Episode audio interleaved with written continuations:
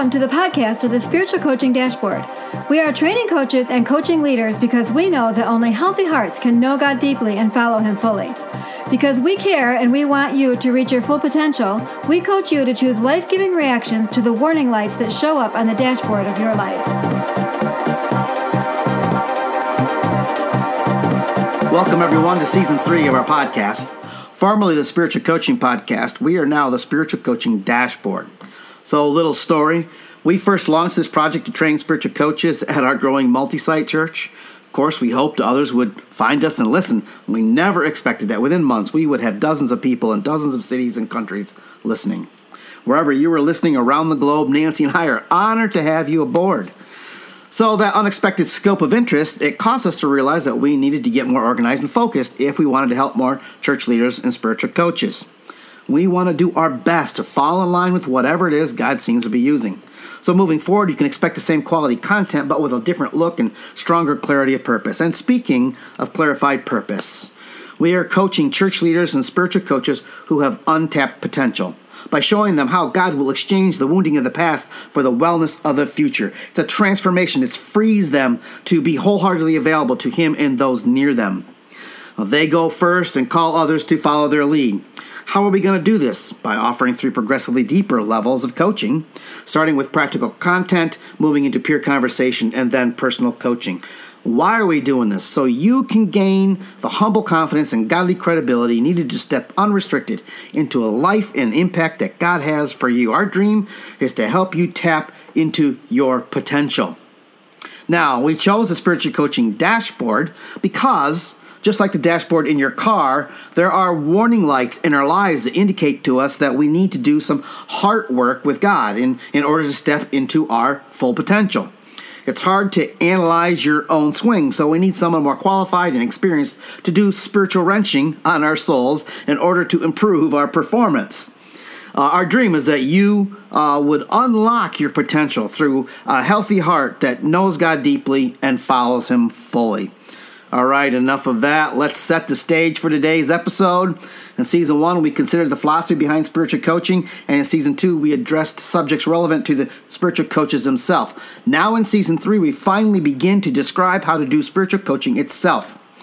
Be sure to go back and listen to the foundational content and those two opening seasons because what I'm going to say is based on what has already been said.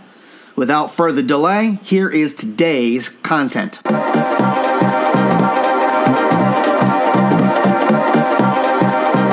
Episode, we'll take on the first of these three parts of the spiritual yardstick a new loyalty, which is Godward. Last episode, I described the metric we'd use to gauge where people are in the process of spiritual growth. I dubbed it the spiritual yardstick by comparing where they are now to where they were the last time we coached them using the yardstick to measure growth. We encourage people to take additional sequential steps. The three feet on our spiritual yardstick are a new loyalty, which is toward God. That's what we're going to do today. A new leaning, which is directed toward others. That will be in the next episode. And then the third episode will be the new leverage, which is directed toward ourselves. Then, similar to, to how a foot is divided into inches and then further into halves, quarters, eighths, and so on, each of these three um, yards or feet on the yardstick, uh, they have three aspects. Very simply, one yardstick, three feet, three subdivisions, or inches if you want to call them that, but that doesn't really work out because every metaphor breaks down. Let's get started with the first foot. Uh, the, the first measurement is about how devoted we are to God above all else, how faithfully we are obeying God. It's a new loyalty. It speaks to our new level of loyalty to Him, something akin to how um, well we're, we're keeping our marriage vows. The components of a new loyalty are things to look for both in your own relationship with God as well as in the daily rhythms of those you coach. You're going to find that I have already intentionally discussed at some length and in some depth all the parts of our new loyalty. Much will be repeated of earlier podcasts. I've embraced this, the saying, repetio est mater studorum. Yeah, I can say that. Repetition is the mother of learning, as the Latin proverb says. Repetition is the key to learning. Repetition est mater studorum. So, a new loyalty. Uh, the three aspects of that the first one to this new loyalty to God is a critical relationship. The first of these three, um, and again, one that you will recognize as haven't heard before. You remember that spiritual coaching is all about directing people into a growing relationship with God in which they know Him fully, deeply, and follow Him fully. This new loyalty is guarded by a vital, prioritized commitment to move way beyond rule keeping in order to build a true relationship with God. While the relationship does begin with some rule keeping initially until we get the hang of hearing from God through the Bible and you know his personal communication to us. We eventually need more than general gratitude, warm feelings, sentimental familiarity, or even debt or duty or reverence. These are good and right, but will never keep one faithful to the end. These emotions are not nearly powerful enough to stand the persistent and potential and potent attack of sin, uh, the world, and Satan. Uh, and emotion is important. Emotion is important. A heart is critical. Love and loyalty that's driven by experience, along with a little duty and debt, are necessary. When we first say yes to God's pursuit and, and, and, and to his rescue, there's often a great rush of feeling that we ride for a while. Each person's experience is different, so that first burst of excitement lasts at various lengths, but everyone will find that it tapers eventually. That initial rush needs to be fortified by personal, first person, hands on experiences with God. Okay, that initial rush, it's got to be fortified by personal, first person, hands on experiences with God. Time and repeated acts of trust, more faith, are required to build the emotional attachment to God that's strong enough to go the distance. That initial emotion must eventually be founded on something stronger a depth of devotion and feeling that comes from the story of our journey toward all out, zealous, fanatical loyalty to God. Our, our true identity or belonging in Christ must be grasped to, to create this bond, and it must be governed, grown over time and through tests and trials. The critical thing is that we know that this initial thrust and thirst will dissipate. It's essential that you don't think that initial burst will last indefinitely, but that we realize that it will fade over time, it will wind down, stop our momentum, our momentum. That is, unless the wheel of our relationship with God is continuously spun again and again by experience after experience with God throughout life. We keep our faith going by having more faith. See season 1, episode 7 for an explanation of that. Uh, we, we keep our faith going by having more faith upon more faith, continuously and repeatedly propelling our hearts towards God in loyalty.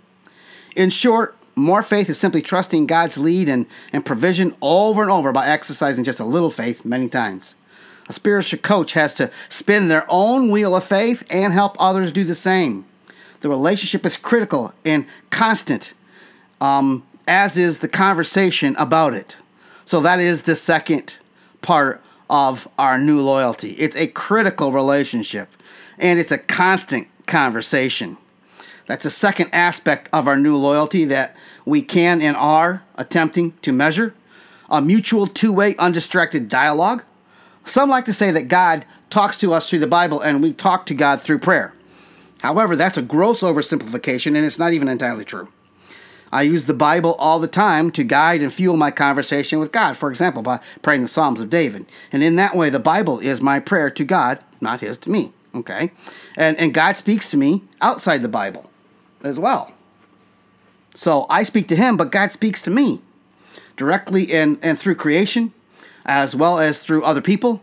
It's never contrary to the Bible, but the communication isn't always in the Bible. The point is that the two way conversation is ongoing. Indeed, our daily practice our rhythm must include intentional conversations through the undistracted disciplines of prayer and Bible reading, but they also need to be nurtured and made room for in those distracted moments as well by allowing some silence for life in life for God to speak into, like while driving.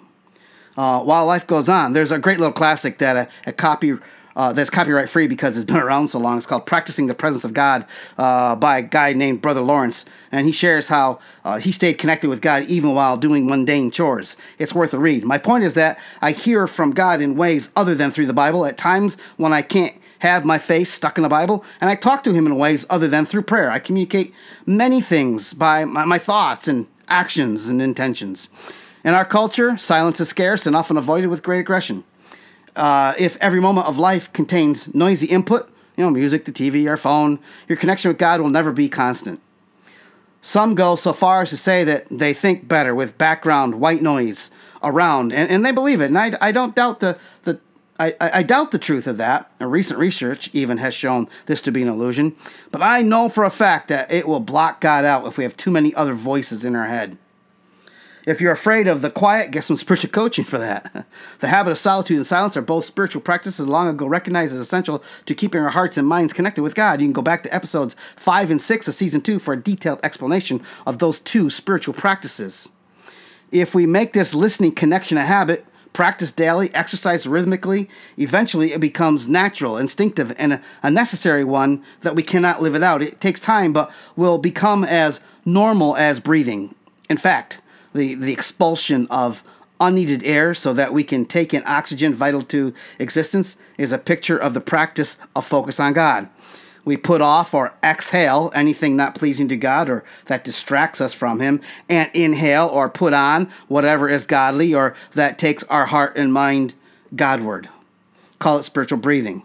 It can depict also our communication with God on the exhale and His with us on the inhale. And yes, you will have to ignore You'll have to give things up to accomplish this focus. It will cost you something. It will cost you much. Let's take a short break to give your brain a chance to rest. Did you know that this podcast is not the only resource that we have available to help you with your own relationship with God and your spiritual coaching efforts? First, I invite you to visit Spiritual Coaching Dashboard on Patreon.com. Patreon is a solution for creators who struggle to turn their craft into real dollars so they can afford to keep creating. In their words, Patreon powers membership based businesses for creators. You can visit patreon.com and search for the Spiritual Coaching Dashboard. You'll discover additional content that can be accessed through any of five different levels of membership if you choose to subscribe. Second, Two Rivers church backslash life hyphen coaching has dozens of tools and book links to help you in your life with God and your ministry to others. It's a work in progress, but you can find it chock full of practical content to read, watch, and listen to. Thank you for your patronage here on the podcast and for considering enabling us to continue to create and meet the ministry needs of our expanding audience. Wherever you choose to interact with us online, please remember to rate, like, follow, and share so that other leaders and coaches can find this helpful content.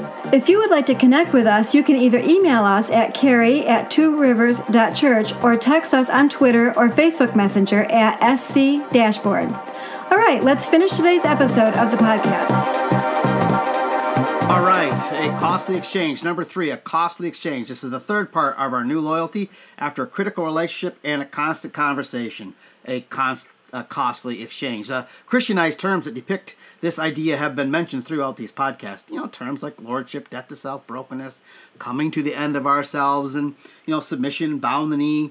They, they lead to letting go of control over our life, which enables God to be our supreme commander. Uh, we let go of the fear that only we know what's best for us, and that if we don't protect ourselves and control things, a ridiculous illusion, something bad will happen. And we replace that fear with faith, the, the belief that only God is fit for the role of leader in our life. We finally acknowledge that any control we think we have is just a wild illusion.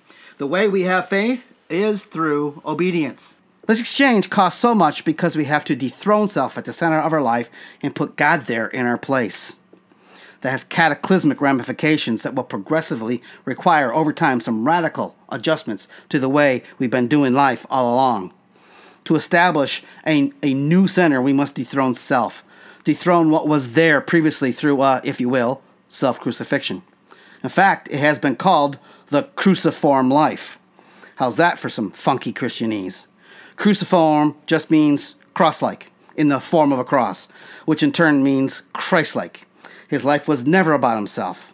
Jesus was born dead, dead to self. From the moment he took his first breath, his life was about dying to what was in his best personal interest from the earthly or worldly point of view.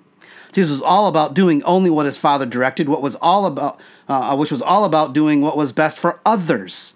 Jesus was not a selfish person, nor he was he self-promoting or self-congratulatory congratulatory or self protective. He never once pounded his chest and did a disgusting self honoring victory dance in a metaphorical end zone. This doesn't mean he hid who he was. It doesn't mean he hid his gifts once his ministry was in full swing. It just means he kept his head about himself, did what was his to do, and, and never looked for praise for simply doing his job. Of all the people who could have had an entitlement mentality, Jesus never tried to focus people, force people to give him due respect. Uh, I'm going to read to you a, a testimony about him from someone who actually knew most of the people that knew Jesus. Uh, Paul writes this in Philippians 2 3 through 11. Don't be selfish, don't try to impress others, but uh, be humble, thinking of others as better than yourselves. Don't look out only for your own interest, but take an interest in others. Do you, you must have the same attitude that Christ Jesus had. Though he was God, he did not think of equality with God as something to cling to. Instead, he gave up his divine privilege. He took the humble position of a slave and was born as a human being. When he appeared in human form, he humbled himself in obedience to God and died a criminal's death on a cross. Therefore, God elevated him to a place of highest honor and gave him the name above all names. That at the name of Jesus every knee shall bow in heaven and on earth and under earth, and every tongue declare that Jesus Christ is Lord to the glory of God the Father. I'm talking about a cost exchange. I'm describing um, a dependence on God as a matter of fact. We, we often allow ourselves some self power. Some people use God as plan B, failsafe in case of emergency. If or when I get to the point where I need Him, when I get in trouble, then I'll call on Him. It's not the worst strategy, but it's an immature one at best.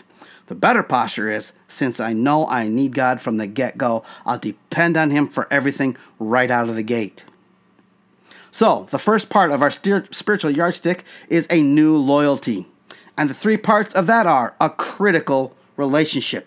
We deliberately reorient and sacrifice to be in a relationship with God. A costly conversation. We deliberately reorient and sacrifice to be in constant contact with God a costly exchange. We deliberately reorient and sacrifice to selfishly let God live in us.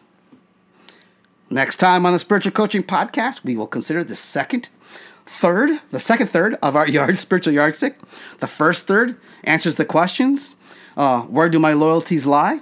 It also sets up the second third to ask the question Is my life directed by a leaning more toward others than myself, or am I directed by self preservation.